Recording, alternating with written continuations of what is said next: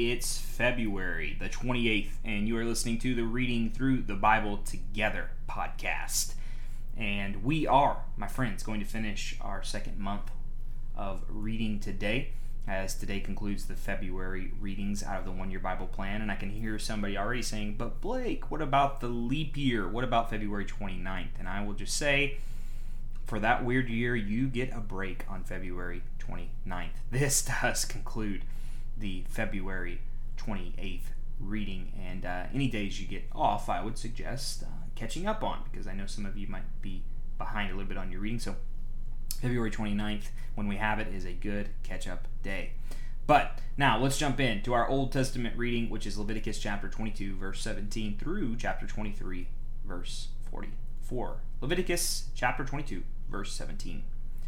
And the Lord said to Moses, "Give Aaron and his sons and all the Israelites these instructions, which apply both to native Israelites and to the foreigners living among you. If you present a gift as a burnt offering to the Lord, whether it is to fulfill a vow or is a voluntary offering, you will be accepted only if your offering is a male animal with no defects. It may be a bull, a ram, or a male goat.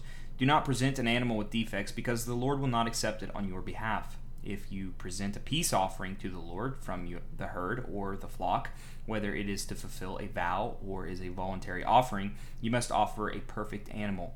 It may have no defect of any kind. You must not offer an animal that is blind, crippled, or injured, or that has a wart, a skin, sore, or scabs. Such animals must never be offered on the altar as special gifts to the Lord. If a bull or lamb has a leg that is too long or too short, it may be offered as a voluntary offering, but it may not be offered as to fulfill a vow. If an animal has damaged testicles or is castrated, you may not offer it to the Lord. You must never do this in your own land, and you must not accept such an animal from foreigners and then offer it as a sacrifice to your God. Such animals will not be accepted on your behalf, for they are mutilated or defective." And the Lord said to Moses, "When a calf or lamb or goat is born, it must be left with its mother for 7 days.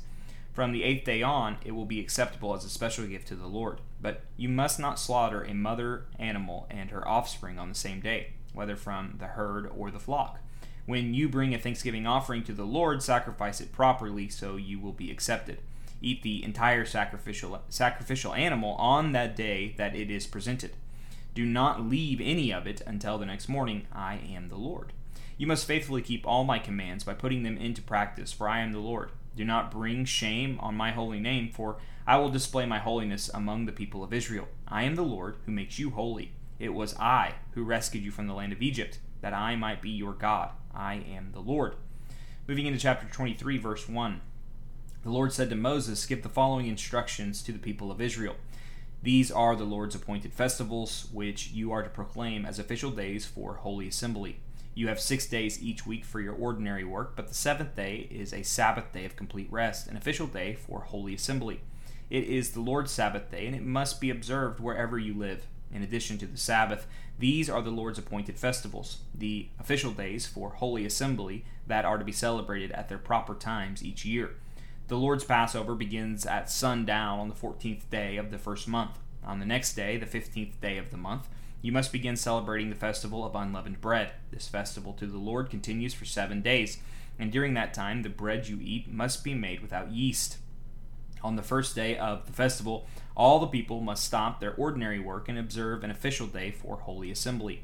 For 7 days you must present special gifts to the Lord. On the 7th day the people must again stop all their ordinary work to observe an official day for holy assembly.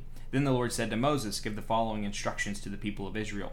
When you enter the land I am giving you, and you harvest its first crops, bring the priest a bundle of grain from the first cutting of your grain harvest. On that day, after the Sabbath, the priest will lift it up before the Lord, so it may be accepted on your behalf. On that same day, you must sacrifice a 1-year-old lamb with no defects as a burnt offering to the Lord. With it, you must present a grain offering consisting of 4 quarts of choice flour moistened with olive oil. It will be a special gift, a pleasing aroma to the Lord. You must also offer 1 quart of wine as a liquid offering. Do not eat any bread or roasted grain or fresh kernels on that day until you bring this offering to your God. This is a permanent law for you, and it must be observed from generation to generation wherever you live. From the day after the Sabbath, the day you bring the bundle of grain to be lifted up as a special offering, count off 7 full weeks. Keep counting until the day after the seventh Sabbath, 50 days later. Then present an offering of new grain to the Lord. From wherever you live, bring 2 loaves of bread to be lifted up before the Lord as a special offering. Make these loaves from 4 quarts of choice flour and bake them with yeast. They will be an offering to the Lord from the first of your crops. Along with the bread, present 7 one-year-old male lambs with no defects, 1 young bull, and 2 rams as burnt offerings to the Lord. These burnt offerings, together with the grain offerings and liquid offerings, will be a special gift, a pleasing aroma to the Lord. Then you must offer 1 male goat as a sin offering and 2 one-year-old male lambs as a peace offering. The priest will lift up the 2 lambs as a special offering to the Lord. Together with the loaves representing the first of your crops, these offerings, which are holy to the Lord, belong to the priest. That same day will be proclaimed an official day for the Holy Assembly, a day on which you will do no ordinary work. This is a permanent law for you, and it must be observed from generation to generation wherever you live. When you harvest the crops of your land, do not harvest the grain along the edges of your fields, and do not pick up what harvesters drop it. Leave it for the poor and the foreigners living among you. I am the Lord your God. The Lord said to Moses, give the following instructions to the people of Israel. On the first day of the appointed month in early autumn, you are to observe a day of complete rest. It will be an official day for a holy assembly, a day commemorated with loud blasts of a trumpet. You must do no ordinary work on that day. Instead, you are to present special gifts to the Lord. Then the Lord said to Moses, be careful to celebrate the Day of Atonement on the 10th day of that same month, 9 days after the Festival of Trumpets. You must observe it as an official day for holy assembly, a day to deny yourselves and present special gifts to the Lord. Do no work during that entire day, because it is the Day of Atonement, when offerings of purification are made for you, making you right with the Lord your God. All who do not deny themselves that day will be cut off from God's people, and I will destroy anyone among you who does any work on that day. You must not do any work at all. This is a permanent law for you, and it must be observed from generation to generation wherever you live. This will be a Sabbath day of complete rest for you, and on that day you must deny yourselves. This day of rest will begin at sundown on the 9th day of the month and extend until sundown on the 10th day. And the Lord said to Moses, give the following instructions to the people of Israel. Begin celebrating the Festival of Shelters on the 15th day of the appointed month, 5 days after the Day of Atonement. This festival to the Lord will last for 7 days. On the first day of the festival, you must proclaim an official holy day for holy assembly, when you do no ordinary work. For 7 days you must present special gifts to the Lord. The 8th day is another holy day on which you present your special gifts to the Lord. This will be a solemn occasion, and no ordinary work may be done that day. These are the Lord's appointed festivals. Celebrate them each year as an official days for holy assembly by presenting special gifts to the Lord, burnt offerings, grain offerings, sacrifices, and liquid offerings, each on its proper day. These festivals must be observed in addition to the Lord's regular Sabbath days, and the offerings are in addition to your personal gifts, the offerings you give to fulfill your vows, and the voluntary offerings you present to the Lord.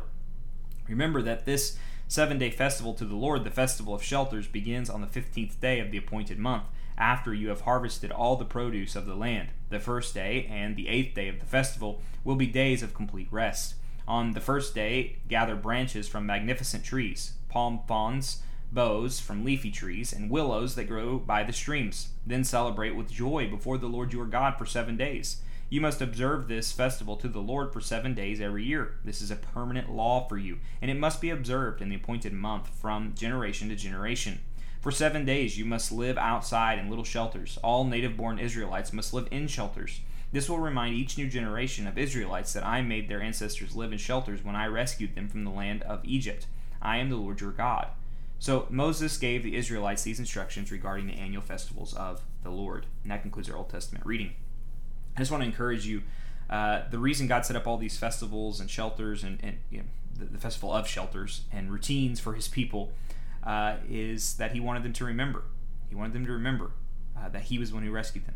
You know why prioritizing Bible reading, prioritizing prayer, prioritizing going to your church's gathering, prioritizing tithing, why these things are important? It's not because they're commands or obligations. It's because they're opportunities for you to remember. When I sit down and I read the Bible, I'm being reminded of what God has done for me. Not every day is special or super spectacular, and I'm reading in Leviticus sometimes, and I'm like, I don't get the point of this, but it's the routine, it's the practice, it's the ritual of coming back day after day after day. I am reminded, even in readings like this, how good God is, and that does something to me. The reason I give money to my local church, the reason I tithe, is because I want the first of my money to come out and remind me, as an act of worship, that my money and my possessions do not own me. No, they don't. I use them for the kingdom of God. I worship Christ alone. And as a consumeristic American, I need that reminder. So develop spiritual disciplines in your life, not out of obligation, but because they're opportunities to remind you and to worship who God is and what He's done for you. That's what I see as we read about all the festivals that God had set up for His people in Leviticus. Moving into the New Testament. Mark chapter 9, verse 30 through chapter 10, verse 12. Mark 9, verse 30. Leaving that region, they traveled through Galilee. Jesus didn't want anyone to know He was there, for He wanted to spend more time with His disciples and teach them. He said to them, "The Son of Man is going to be betrayed into the hands of His enemies. He will be killed, but 3 days later He will rise from the dead." They didn't understand what He was saying. However, they were afraid to ask Him what He meant.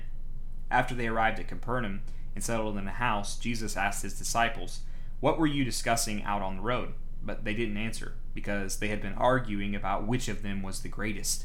He sat down, called the 12 disciples over to Him, and said, "Whoever wants to be first must take last place and be the servant of everyone else."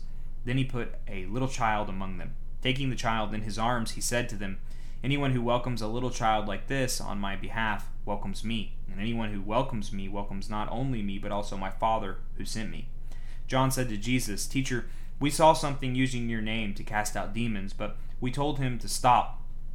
We saw someone using Your name to cast out demons, but we told him to stop because he wasn't in our group." "Don't stop him," Jesus said. "No one who performs a miracle in My name will soon be able to speak evil of Me. Anyone who is not against us is for us. If anyone gives you even a cup of water because you belong to the Messiah, I tell you the truth, that person will surely be rewarded. But if you cause one of these little ones who trust in Me to fall into sin, it would be better for you to be thrown into the sea with a large millstone hung around your neck. If your hand causes you to sin, cut it off. It's better to enter eternal life with only one hand than go into the unquenchable fires of hell with two hands. If your foot causes you to sin, cut it off. It's better to enter eternal life with only one foot than to be thrown into hell with 2 feet. And if your eye causes you to sin, gouge it out. It's better to enter the kingdom of God with only one eye than to have 2 eyes and be thrown into hell, where the maggots never die and the fire never goes out. For everyone will be tested with fire. Salt is good for seasoning, but if it loses its flavor, how do you make it salty again? You must have the qualities of salt among yourselves and live in peace with each other." Moving into chapter 10, verse 1. Then Jesus left Capernaum and went down to the region of Judea and into the area east of the Jordan River. Once again, crowds gathered around Him, and as usual, He was teaching them. Some Pharisees came and tried to trap Him with this question: "Should a man be allowed to divorce his wife?" Jesus answered them with a question: "What did Moses say in the law about divorce?" "Well, he permitted it," they replied. "He said a man can give his wife a written notice of divorce and send her away." But Jesus responded, "He wrote this commandment only as a concession to your hard hearts. But God made them male and female from the beginning of creation.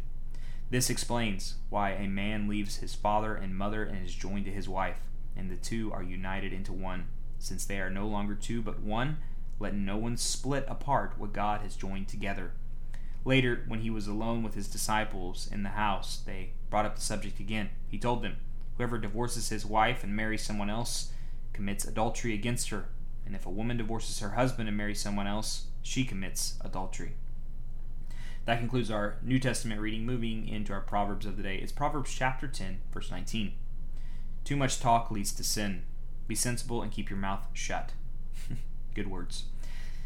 And finally, we will be reading Psalm 44, verses 1 through 8 in a posture of prayer. This is the 44th Psalm, verses 1 through 8. For the choir director, a psalm of the descendants of Korah. Verse 1. "O God, we have heard it with our own ears. Our ancestors have told us of all You did in their day, in days long ago. You drove out the pagan nations by Your power and gave all the land to Your ancestors. You crushed their enemies and set our ancestors free. They did not conquer the land with their swords. It was not their own strong arm that gave them victory. It was Your right hand and strong arm and the blinding light from Your face that helped them, for You loved them." And God, we thank You for loving us as Christians, that we have even greater stories to tell, stories of how You overcame sin in us and for us, how You sent Your Son, who is God in flesh, to live the righteous life we could not live and die the death we deserve to die rising again, inviting us into a life of restoration.